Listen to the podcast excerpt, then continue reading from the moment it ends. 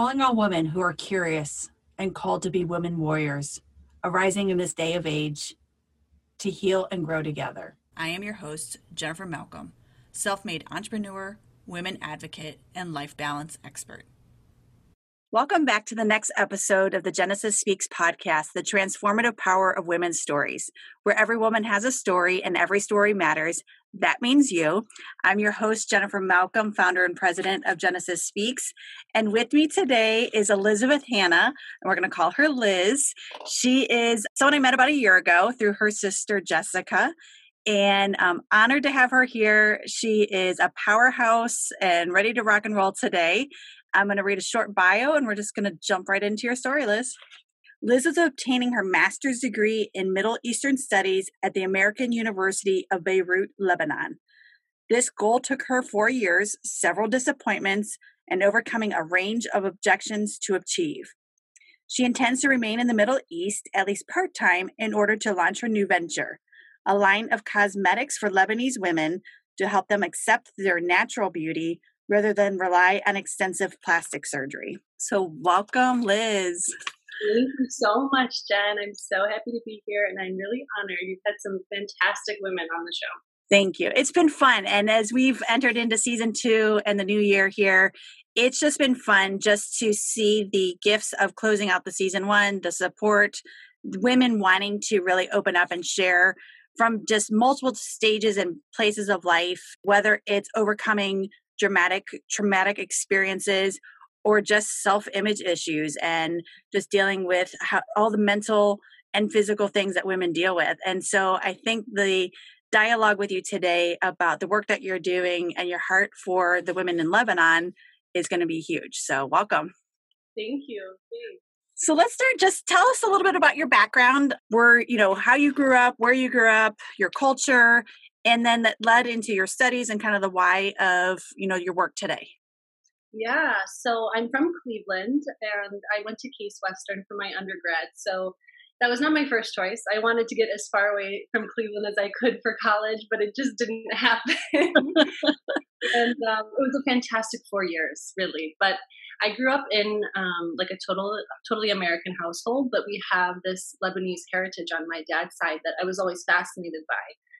And we weren't really exposed to the culture that much. And so ever since I was really little, I was just wanted to know more about Lebanon, about my Lebanese heritage, about learning Arabic. And I was always fascinated by it.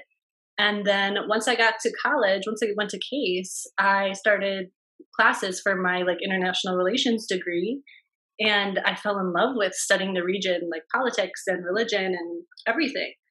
So um, that's how I got into it. And then now I'm in Beirut doing my master's in Middle Eastern Studies. And it's been an incredible semester. I mean, it's been online. The first semester was online and it was kind of difficult, but just being over there was like really my like almost kind of lifelong dream come true um, that I've been working so hard for to get there over the last few years. So, okay, so to frame that, you are actually physically in Beirut, but having to do online because of COVID. Yes, yes. So my my family's like, "Why are you going over there? You don't have to." but I, you know, this has been my dream, uh, and so I want to go there and practice Arabic. I don't want to just take classes and then not practice it in my daily life. So I'm still there, yeah. And um, and it's been great. I mean, with COVID, we had some lockdowns, and of course, I can't get out nearly as much as I would have last year. But hopefully, this spring it'll it'll start to turn around. But we'll see. And it sounds like that experience of immersing yourself in the culture, the food, the language, just that piece that it goes beyond just book knowledge and what you're what you're learning and just mm-hmm. really jumping into it is the goal. Absolutely. And what's interesting is I think a lot of the diaspora, like Lebanese diaspora and any diaspora community, tend to really romanticize their history. And so I totally fell into that category where I thought, once I move to Lebanon, life is going to be great. It's going to be romantic. It's going to be easy. It's going to be this beautiful, exotic adventure. And it's just life, you know, it's, it's life in a different way. And it's incredible, don't get me wrong. But um, it's cool to actually see the realities of it. And it's not always the easiest. I mean, we have power cuts every day over there, and I'm one of the lucky ones where I have a generator in my apartment, so it's not too much of an issue. But other people don't have power for at least three hours a day. And um, you know, my washing machine barely works, and that's annoying. and so there's these things that right. that make life, you know, just regular life over there, and it's not this romantic thing. So that's also been really cool to learn. That has to be like a, that eye-opening experience because when you hear of Italy or you hear of France or you hear of Greece or you hear of you know the Middle East culture, Middle Eastern cultures, and you're like you do romanticize it and and you don't think of just day-to-day life of I have to go to the grocery store and do my laundry and cook and clean and all of that as well. Yeah, exactly so did you do you have family there that you've been able to be able in contact with or is it pretty blind just i'm taking the leap of faith and going over and kind of creating your own experience. I pretty much took the leap of faith. We don't have like blood relatives over there no. I mean i'm sure we do somewhere and we just aren't in contact with them. Um, we i have some friends over there and some family friends that introduced me and said you know like go stay with them. So i've made friends quickly with like it feels like family friends you know not like other college students. Right but um so i feel comfortable there and i have a support system there but um it's yeah, it's not like I'm living with my aunts and uncles, you know, right. or grandma, right? You're just yeah. nestling in there and having the comfort of family taking care of you as well. right. So, to reiterate, when you were growing up here in Cleveland, there was no Arabic spoken in your house. There's no like creative, creative cultural experiences of Lebanese. Did you guys celebrate holidays, food, etc., like that, or yeah, I'd say like my siblings and I knew like Arabic foods, and that was about it. Yeah. I know your sis- sister Jessica loves her Lebanese food. Oh, so. Oh yeah. no, it's good. So the lifelong journey of this desire to go to the Middle East and experience it, did you find support, you know, here in Cleveland for people to be like, yeah, I understand that family? Or was it like, this is really left field it oh. can be dangerous in the middle east or there's some you know stress there and and and i'm asking because i've gone to israel twice i'm not jewish but i did that i have the opportunity to go twice over the last 20 years and immediately fell in love with the culture the people the food the sounds and and it was wonderful and there were bombs and things going off every day and I never felt unsafe either. Like you have to be wise, but it's just the same as like going downtown and avoiding certain parts of Cleveland and and being just wise. But what was the support back here at home of, hey, I have this dream in my heart, and you know, a lot of people like, oh, I want to, you know, go be an attorney or, or a ballerina, and I'm going to go to New York. Mm-hmm. But you're going on the other side of the world to the Middle East. How was that framed here for you? Totally mixed reactions. I'd say the people who are closest to me and love me and know me have been so supportive and kind of got it from the beginning. Like even if they don't understand why I want to go there, they like they are really supportive and they know that that's just been it for me. Um, and then I've gotten, I'd say the the majority of people I tell of like when I was in undergrad, like what my future plans were, um, were just confused and like, how did you get interested in the Middle East? How did you get interested in that? Why? Like, do you, yeah, do you feel safe? Like, really?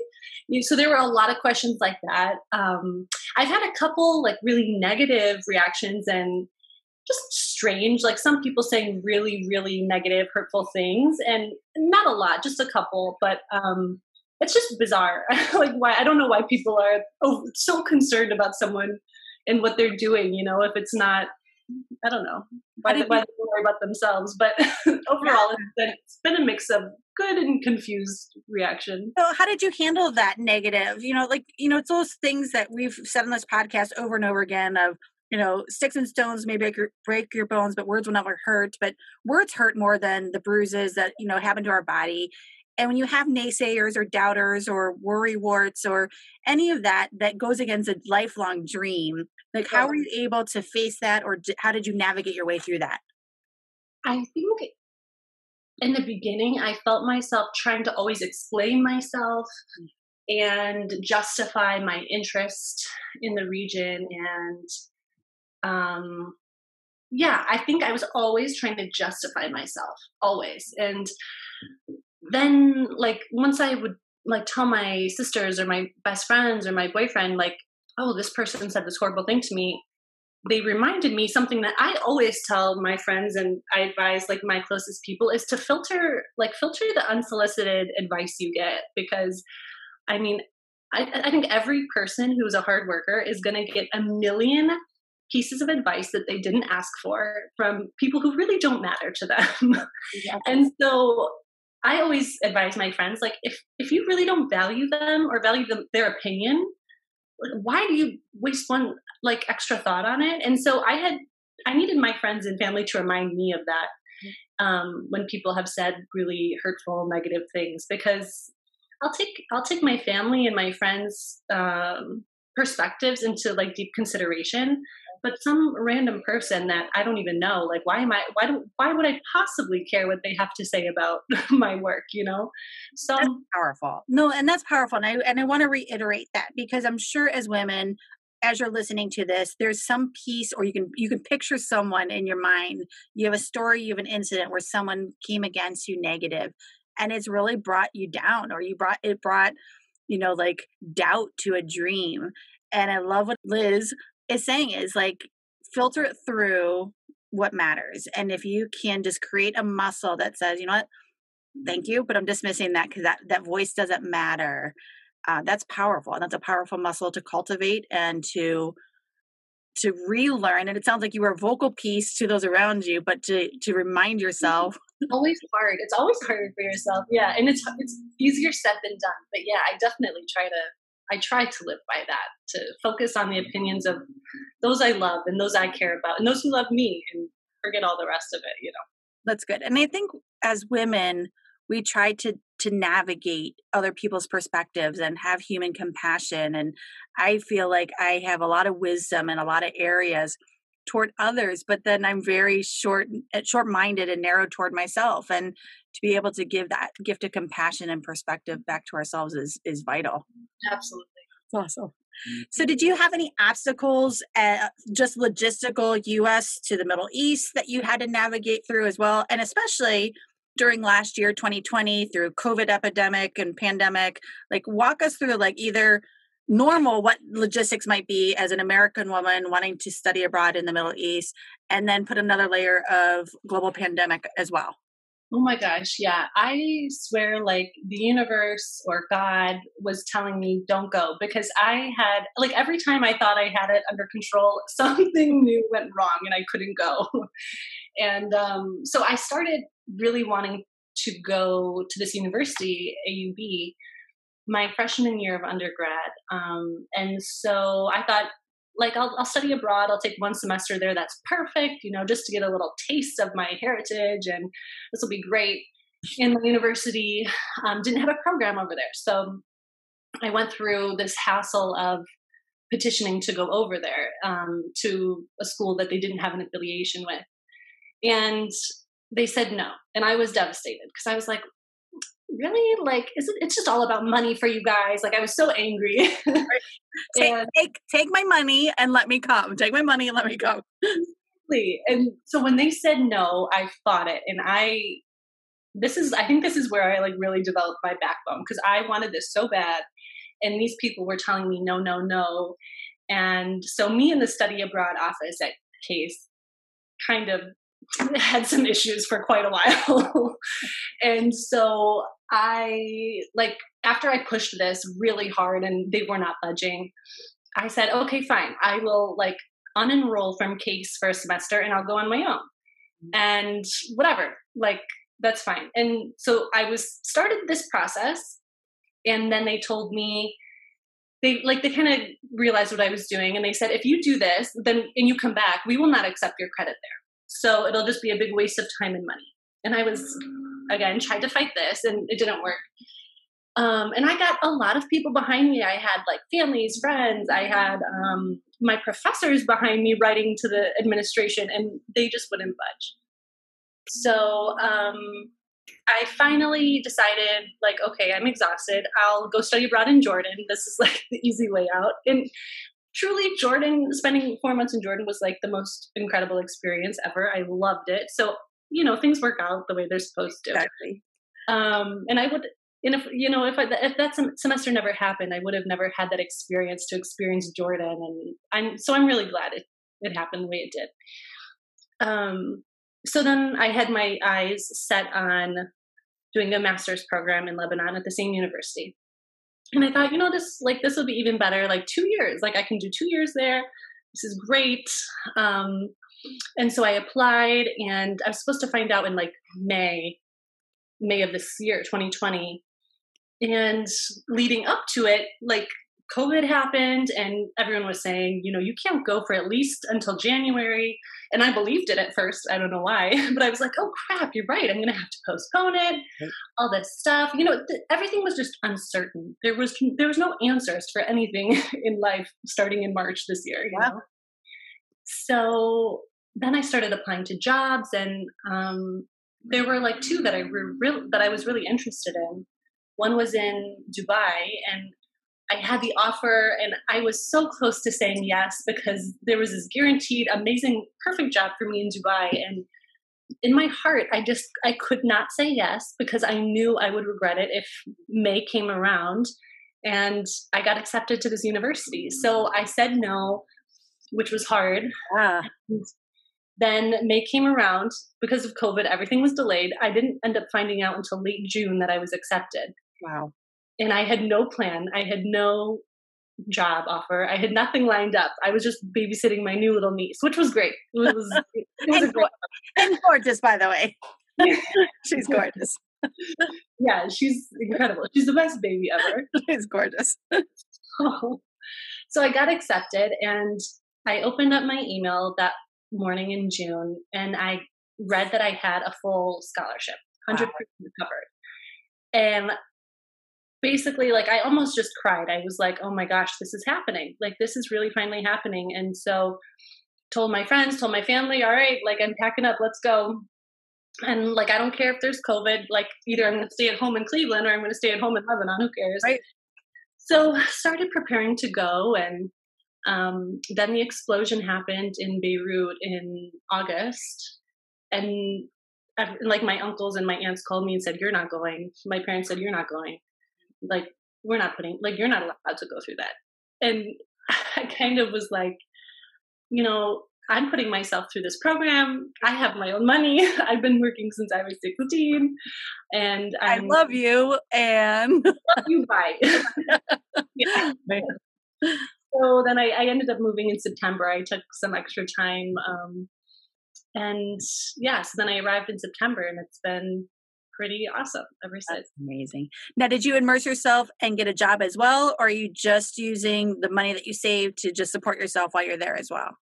Yeah, so I do freelance work as a career coach, yeah. and um, so that's mostly how I support myself. I also have like a like a couple hour a week job on campus, and it's really just an excuse for me to get on campus.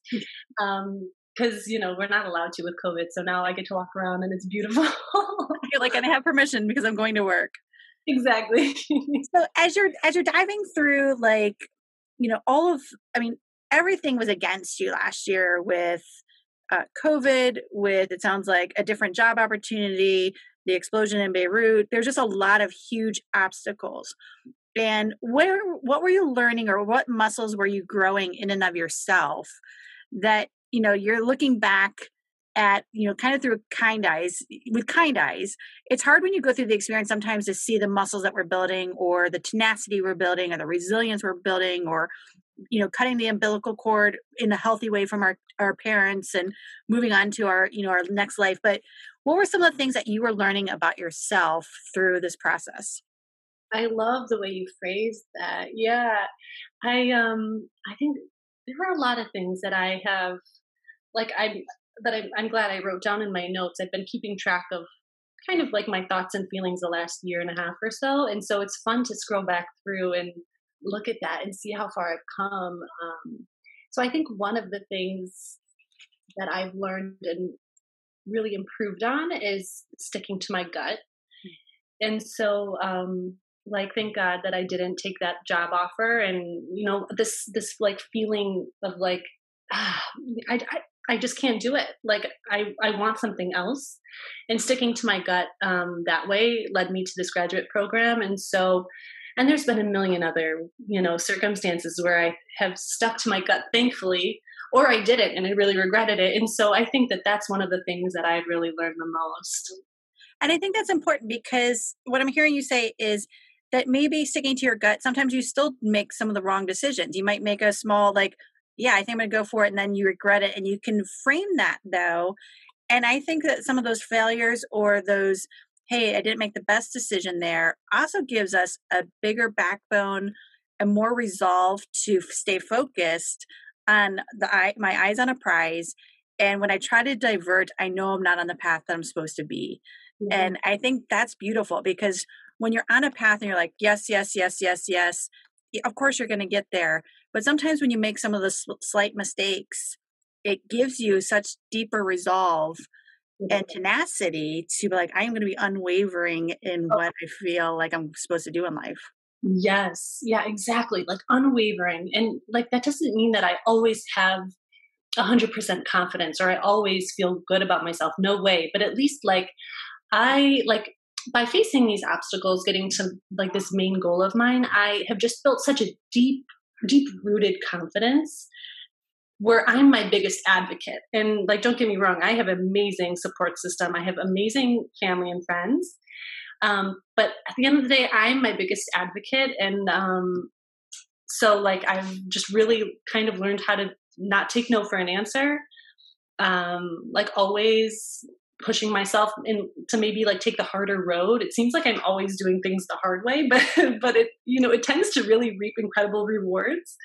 Um, and applying for that extra program or applying for that extra internship, even though you're so tired and just want to go to bed, but writing that like writing that essay to apply is usually always worth it. And so I think um, just like not taking no for an answer and doing the extra work and that's that's been a huge thing for me do you feel like that is an innate gift that you have or were you surrounded with because i know you have a lot of strong business people in your family around you but was it something that hey i, I have this innate you know desire and ability to stand and and and do the hard work to stay up late and, and to put that essay in or do you feel like you also saw it modeled around you that made that more of a first language and easier for you to cultivate?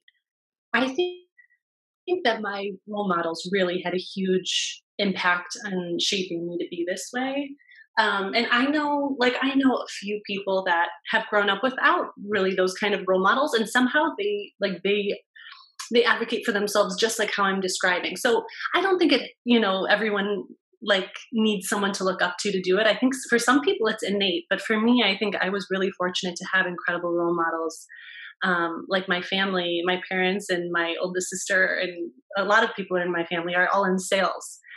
And like they're not just in sales where you know they sell toothbrushes, like they are like the queens and kings of sales. and so in my family growing up, like to have sales skills was the most um, most attractive quality I could like in my mind growing up um, that someone could have. And so I always heard day after day about um, like it's the end of the month time to like hit the quota time to do this and so in my mind it was always about selling your like selling your skills and your abilities and being your biggest advocate and so actually i was in college at case and i have this vivid memory of being in a class and the teacher the professor asking us what is something that's kind of like almost inherited in your family like a skill or a trait that that your family really values. And some people said like musical abilities. Everyone in my family has a, musical talent, and some you know people said different things.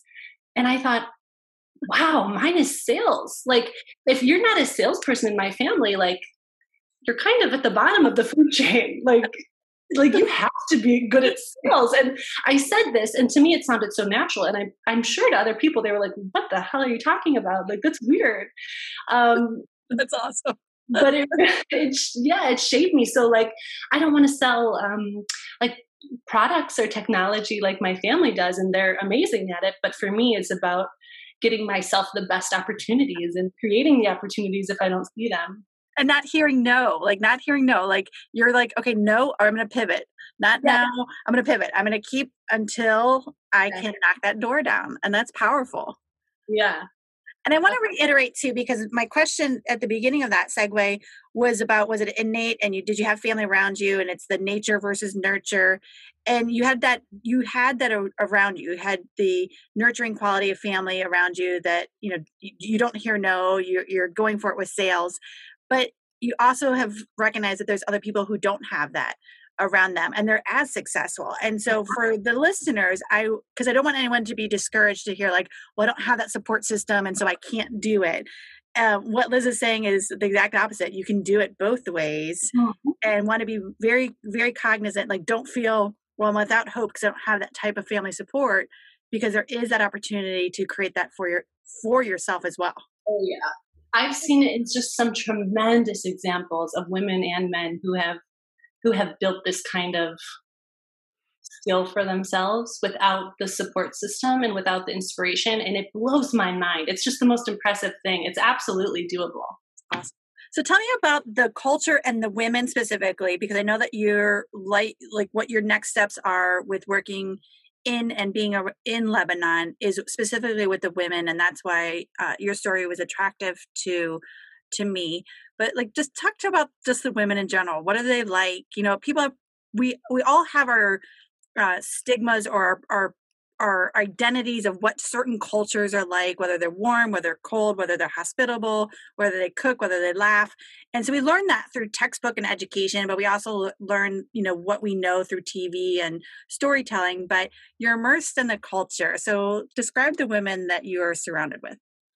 So I guess I would say it's just like Cleveland or any other city in the US where you have all sorts of types of women. It's all kinds. There's there's really no one way to describe it because there's so many there's introverts extroverts super athletic women. There's not you know there's every, uh, all spectrums. There's every you know end of the spectrum there which is what i like. Um, it's not this bland culture where every woman is the same or or like how a lot of people in America think that they're forced to be the same. Um, it's not like that at all. So yeah, there's every personality and every interest there um, imaginable, really. Which is powerful because we uh, we again we are so because of a limited experience and and I've done some global traveling, but again you go in through an experience with an, a preconceived notion of how things are going to be what the food the culture whether you know whether you feel safe or unsafe. And then when you immerse yourself i feel like the they're just humans and they're just women being women and you're going to have women of all types. And mm-hmm. instead of being so narrow minded and just being really open to we're just women trying to navigate this planet absolutely one yeah one uh, preconceived notion i had was that all lebanese women love makeup and and care about their appearance a lot because this is what I've heard. And so I went over there like nervous, like, you know, and I love makeup. Like this is what I want to dedicate my life to, trust me. But I was nervous, like, crap, I'm not going to be able to go out on the street without a full face of makeup on. Like I was nervous about this. And I got there and it's just like home. There's women who love makeup. There's women who never ever wear makeup. There's some women in between, you know. And so I kind of like laugh at myself, like, oh my gosh, I fell into this trap that other people do that I like kind of scoff at. But you know, it, yeah, it's when when something's foreign to you, you make all these assumptions. So you said you opened that door. Let's get into what the ultimate work that you're hoping to do and how you're laying a foundation with being in the culture and the education proximity is helping you, you know, guide that path there. Yes. So ultimately, I want to create a cosmetics company or a beauty company um, that encourages women in the Middle East. And really, I don't want to just have my focus be in the Middle East. I want it to have, I want it to be in the Middle East, the Mediterranean, and like West and South Asia. So this this kind of large conglomerate of regions um, where women often are told what beauty looks like and that it's like a Western woman with a small nose and big eyes and big lips and perfectly silky hair and uh, medium tan skin tone, not too light, not too dark, and you know this blah blah blah. And so I want to I want to start like my cosmetics company in the Middle East because yeah, that's where I'm at. That's where I that's where I want to be for a while. um, and eventually open it up to these other regions and to the to the west also. But basically, what I want to encourage women to do is to accept their natural look, which is again easier said than done, but embrace it with cosmetics rather than so many plastic surgeries or cosmetic procedures or anything like this. And I want to stress that I'm not at all against these kinds of procedures or surgeries. I mean, I think for a lot of women, it's it's empowering or it's um, maybe it's even healing. And you know everyone has a different life experience. So in no way am i against these kinds of procedures but i don't want women to feel like they have to have them in order to be beautiful and in order to fit this mold of beauty um, but rather to use cosmetics to dress yourself up when, you, when whenever you want. And uh, and yeah so that's my goal. Um, so i'm definitely in the beginning stages of this. I'm doing a lot of research and networking and trying to figure out my first um, product or two. And hopefully in 2021 we'll be formulating and we'll see from there. But yeah that's my ultimate goal. That is beautiful. And now is in the middle east especially in lebanon are there is there anything like this uh, there now or are you really breaking through um, in a in a new area? Or is it just because of the angle of really calling out the beauty of women that the mission of it might be different than what maybe already over there?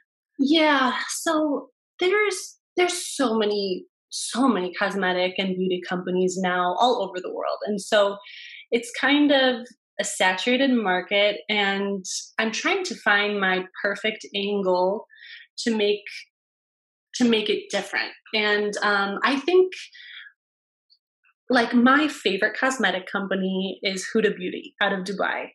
And I'm just obsessed. I will spend all my money with Huda Beauty. like, it's just, I love her.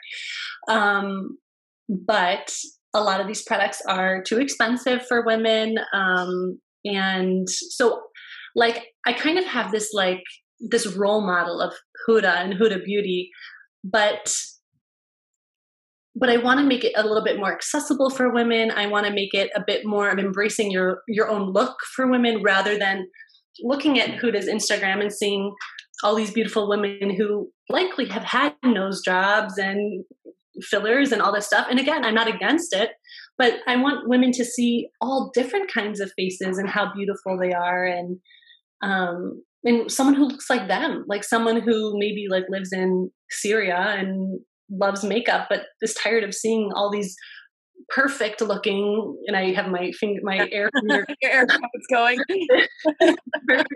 Yeah. For, for you listeners we have air quotes going. Right like these women who are you know exotically ambiguously middle eastern but like really look western you know and so i want i want every woman to see someone like like who looks like themselves and be like wow that's amazing. I want to like I want to use those products. Right. And I love that the mixture of your heart and your angle on that because I remember uh, I just turned 45 this past December and going into like after I had my three kids, I was 28 and so I was like, all right, when I'm 32, I want to get a nose job to flatten my nose. I want to get a boob job to get my boobs back up where they were. I want to get a tummy tuck because my stomach's destroyed now from having babies and it was this, that, the other. And I just realized like my motivation, and I love that you were you were saying like some reasons um that women want to do it is healing and it is beautiful and it's a it's a great great experience. But i know that at that point in my life i was also struggling with self image i was struggling with my first marriage. I was just struggling with some internal core issues that i was trying to find a solvent and a, a solution to make me feel good. And that motivation is not a good motivation but yeah. it, so if you're doing it through um, eyes of healing, eyes of, hey, I, I just want to feel better about myself. I think there's great ways to mm-hmm. use um, those those modalities, but also just like, hey, if I can apply my eye makeup a little bit differently, or have a, a shade of lipstick that goes what, uh, better with my complexion, mm-hmm. and just bring out beauty in simple ways, I think that's gorgeous. And you're beaming when you're sharing this. I'm, I'm sharing this with the audience because you you can't see liz's face. Like she's beaming because I, I can see the passion in her heart in her eyes uh, about her why behind this as well. Yeah.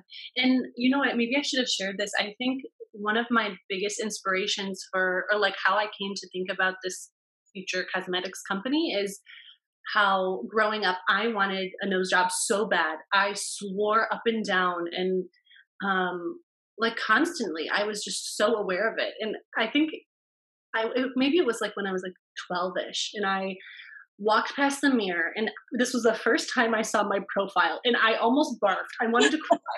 I was like, what is that giant nose? I didn't know how big it was. And it was traumatizing. And so, you know, I swear as soon as college is over, blah, blah, blah, getting this. And um and my sisters and I all joked about it too. Like we all have this Lebanese nose. Nothing else about us is Lebanese. I have red hair. I'm white. Like so white. But this nose gives it away. And so not only like did I start to accept myself and my face on my own, but then once I started going to Jordan and Lebanon and being immersed in this culture, like these cultures, I realized like one of the only things that makes me feel Lebanese and connected to my culture is my nose. And now there's nothing you could bribe me with that would make me want to get rid of my nose. I I'm in love with it now. I love it so much. And so anytime someone over there is like, wow, like like your last name's Hannah, you're Lebanese, really? And like they look at me with my red hair. I say, I turn and I say, yeah, look at this nose. Like, can't you tell? And then they laugh and they're like, oh yeah, now I can tell. Like seriously. Yes, because your hair and your complexion, you would look more Irish and like Northern European than.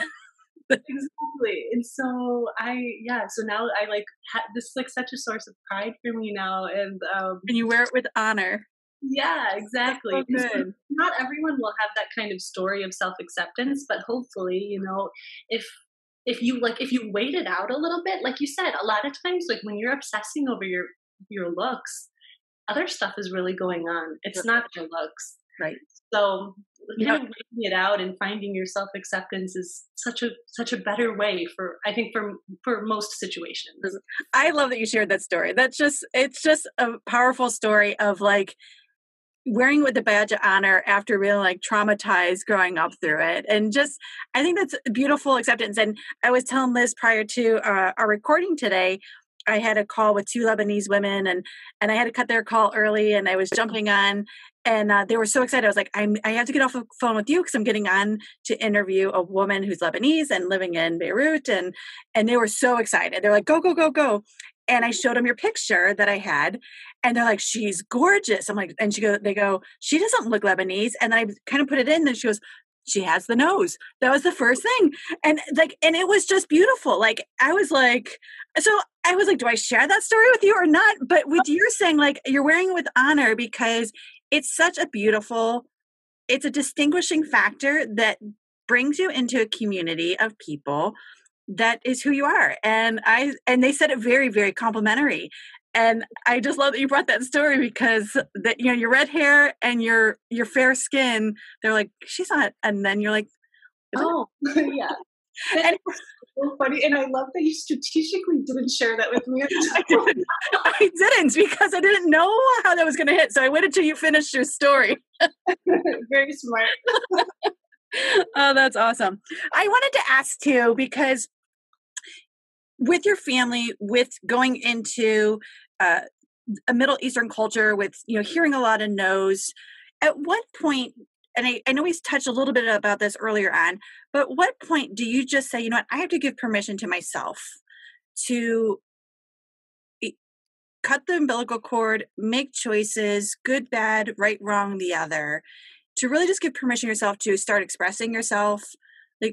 Are you still in that journey? I don't feel like you're still in that journey. I feel like you're beyond that journey.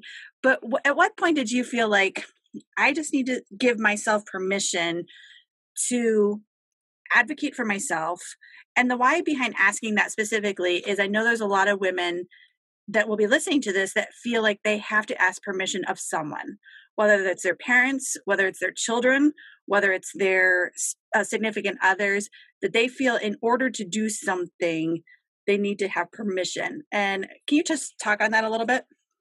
Absolutely. I wish there was an easy answer, but I, yeah, I think it kind of stinks to have this feeling of needing permission.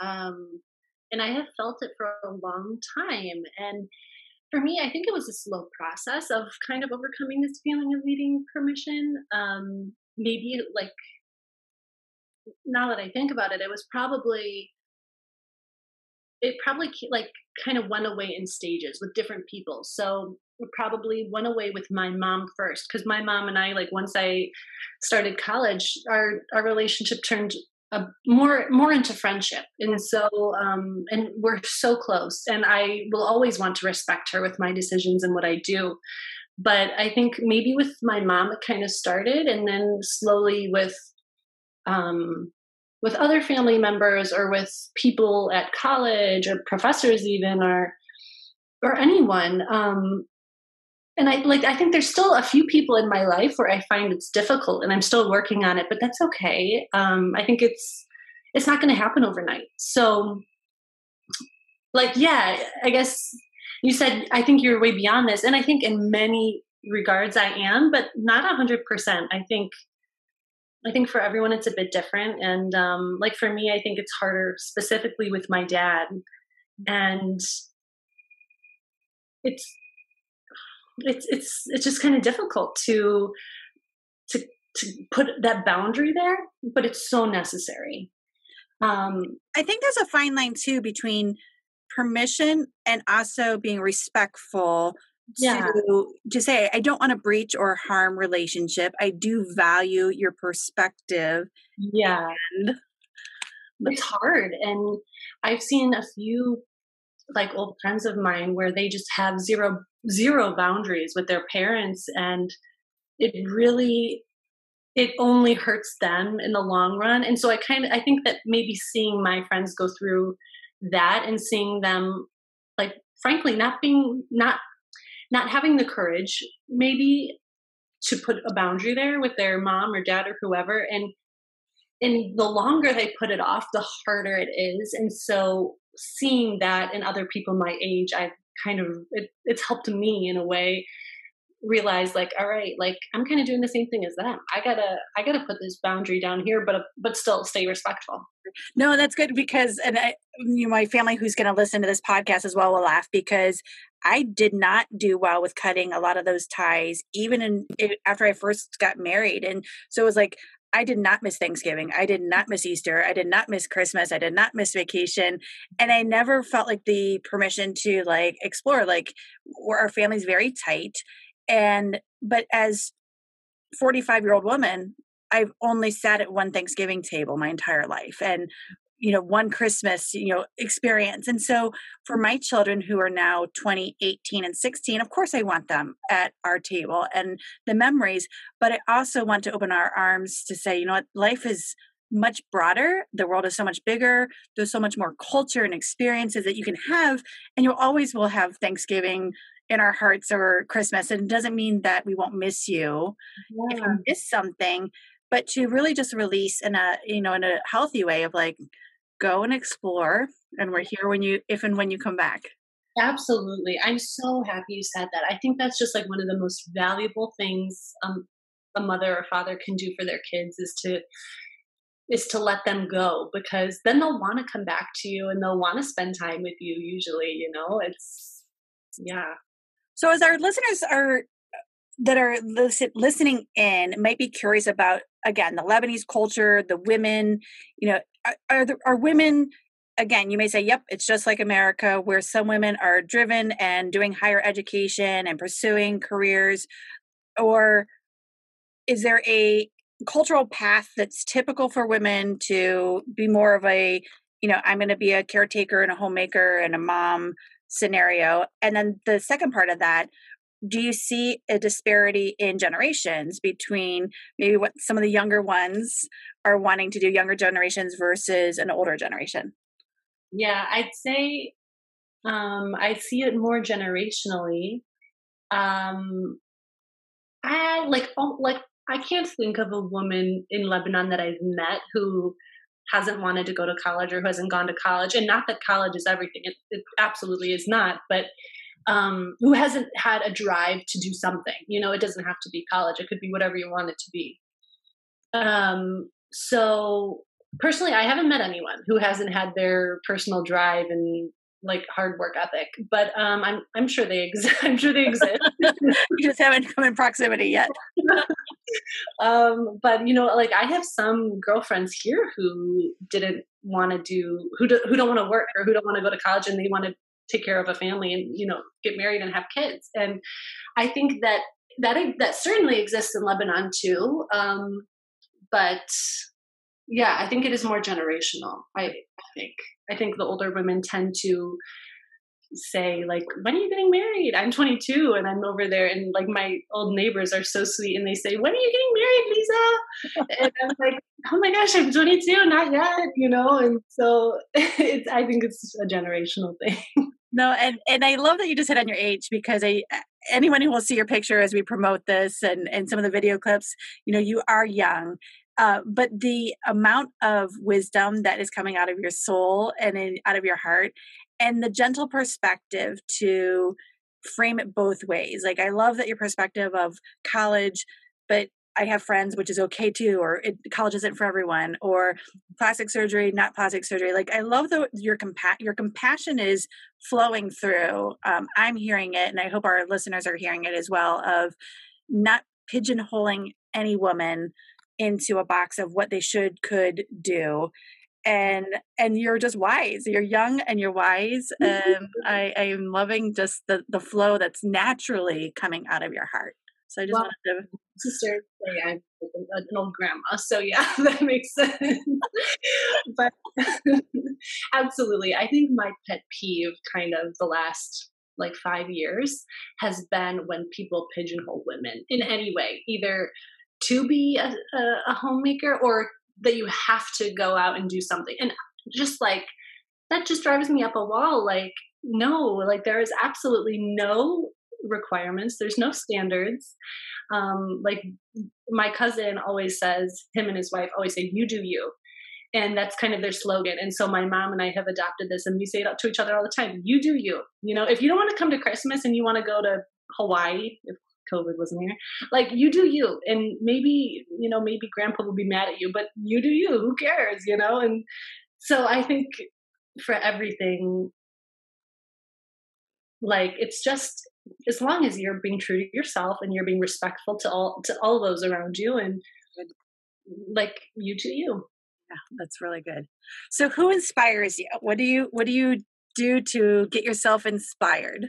You know what? I was thinking about this before we started recording, and now I'm glad I thought about it because I have two women, one specifically, actually, who I heard on a podcast. It was, I think, NPR is How I Built This. Um, and it was, I think her name is Vicky Tsai. I'm not 100% sure. I'm pretty sure. And she is the founder of Tatcha, the brand Tatcha. And I listened to that podcast episode in awe of her determination and her just her complete rejection of the word no, like how we talked about earlier. Yeah. She, informing this beauty brand, um, she faced more obstacles than I could ever even imagine. Mm. She maxed out all of her credit cards to to fund this company. She had a kid during it, and you know, just went went through so much. If you listen to this this podcast, you will just your mind will be blown. and after I heard this, I became her number one fan. Honestly, like I just was like, oh my goodness, if she can build Tatcha, this I think she sold it for like, oh my gosh, just hundreds of millions of dollars, and like so successful. If she can do this after like the 10 years she put into it of getting zero returns, like I can make my cosmetics company. I, I really I can do anything because that was so impressive. That's awesome. So I'd say she's my number one role model right now. That's awesome.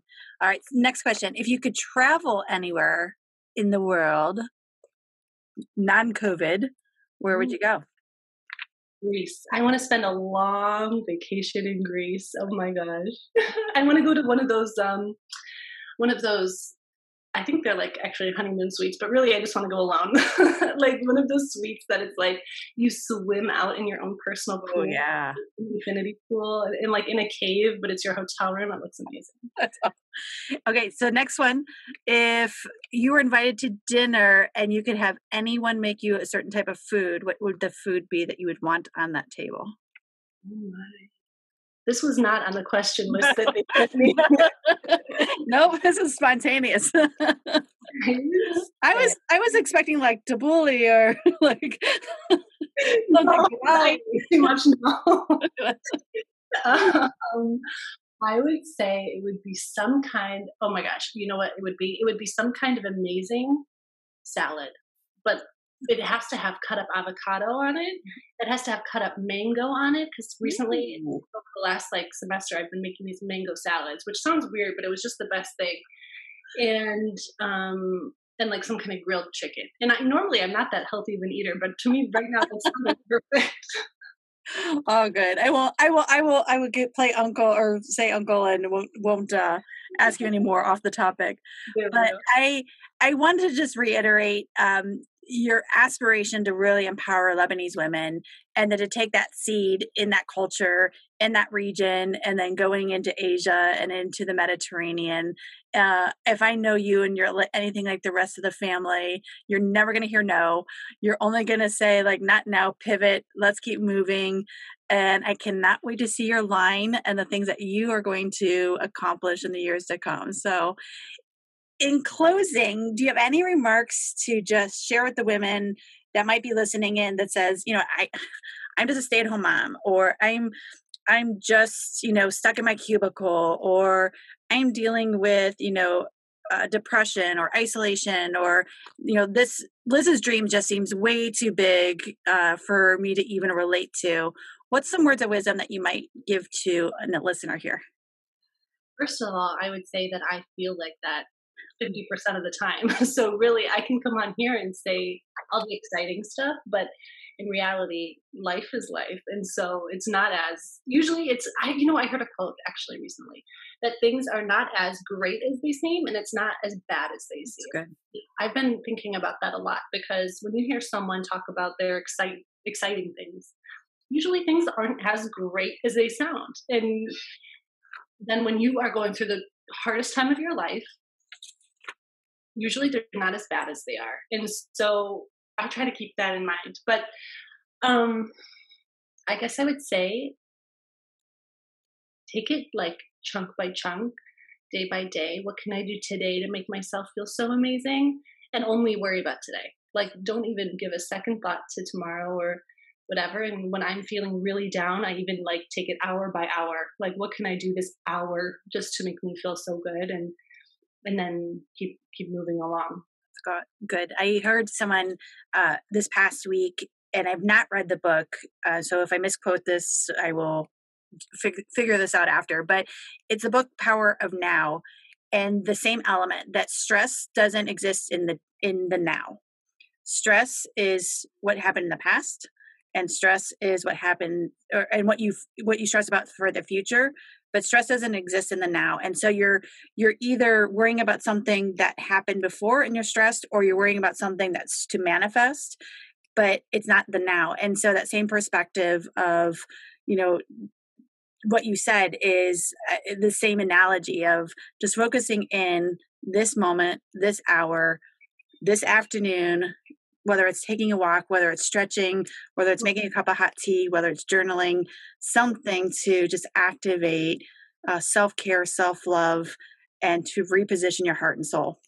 Absolutely. Oh my gosh, I love what you just said. Absolutely. And and last note, sorry, I have I've I hear a lot of women actually when like my mom's friends or whoever, you know, ladies who are in their 40s or 50s or 60s and they say, Oh, like Lizzie, I just wish that I did something like this when I was your age.